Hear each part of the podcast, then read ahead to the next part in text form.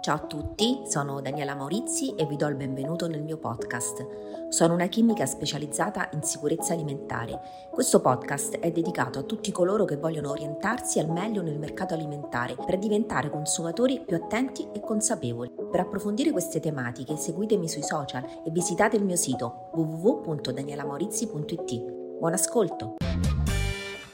Dottoressa Maurizi, come avviene la cottura degli alimenti all'interno del forno a microonde?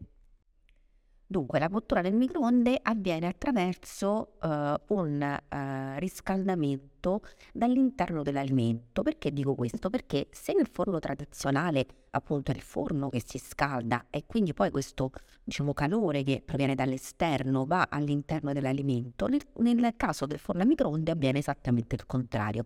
Perché? Perché le onde elettromagnetiche del, appunto, microonde eh, cosa fanno? Uh, vanno ad interagire con eh, quelle molecole cosiddette eh, polari, cioè che hanno un, eh, una parte positiva e una parte negativa. E guarda un po', l'acqua è proprio una molecola polare.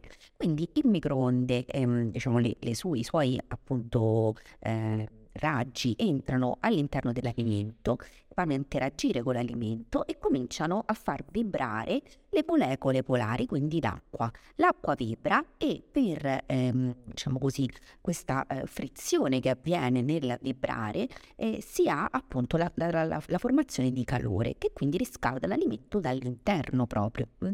Eh, ora, queste sono lunghezze d'onda, eh, sono onde radio, lunghezze d'onda che vanno da un millimetro mm a 30 cm e sono dotate di una bassa quantità di energia chiaramente. Ehm, quindi eh, diciamo che cos'è? Si tratta di una cottura che avviene rapidamente in profondità e ehm, appunto hanno anche, perché c'è un piatto no, che gira all'interno, perché eh, quando vengono trasmesse le onde, appunto le onde avete visto come sono fatte, sono diciamo così la rappresentazione grafica, no? sono delle montagnette diciamo che vanno su e giù, mm, ok? Quindi vuol dire che un, una parte delle onde sono eh, una parte potente e l'altra parte no e quindi riscalderebbe eh, il, il, l'alimento una parte sì, una parte no. Ecco, con diciamo, l'espediente del piatto che gira, eh, questa mm, cosa viene meno, per cui eh, piano piano tutto l'alimento viene eh, riscaldato. Ma ci possiamo fidare del microonde?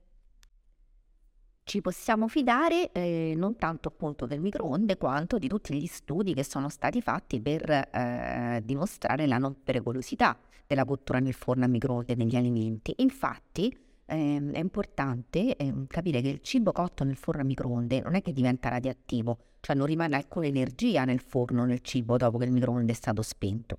E quindi, appunto, come abbiamo detto, le radiazioni utilizzate dal microonde sono a bassa frequenza e quindi non sono dannose per la salute umana. Ehm, in un forno a microonde la velocità di riscaldamento dipende dalla potenza del forno, no? e questo lo sappiamo, e dal contenuto di acqua mm, e poi dalla densità della quantità di cibo da riscaldare, non dalla potenza delle radiazioni, tanto che eh, diciamo, la radiazione viene messa da eh, un marchingegno, chiamiamolo così, chiamato magnetron. Questo magnetron in realtà la potenza che emana è sempre la stessa e quando noi selezioniamo eh, una potenza più alta e più bassa, e, diciamo così, eh, questo magnetron funziona ad intervalli, quindi eh, la diminuzione di potenza è semplicemente che per un, un certo periodo di tempo questo magnetron si spegne.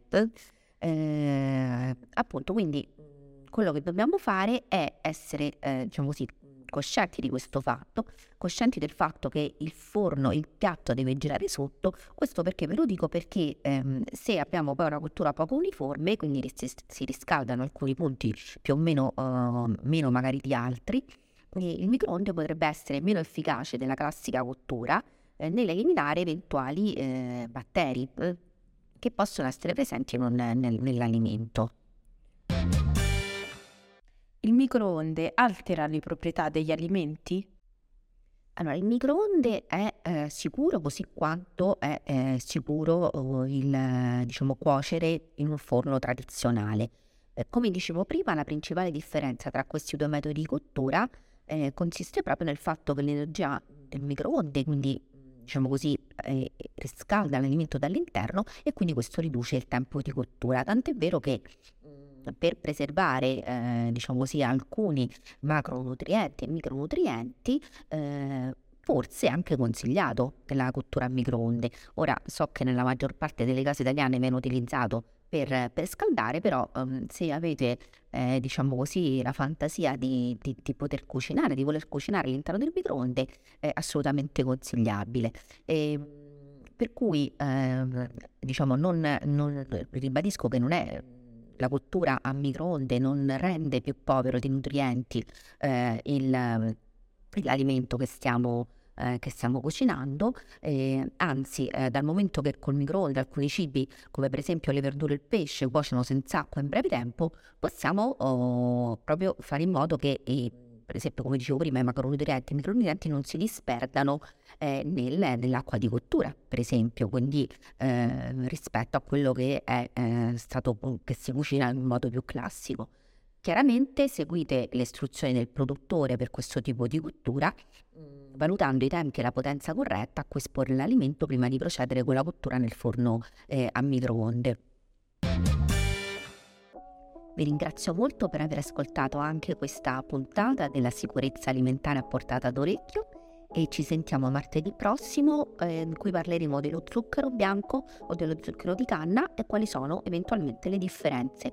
A martedì prossimo, grazie, ciao!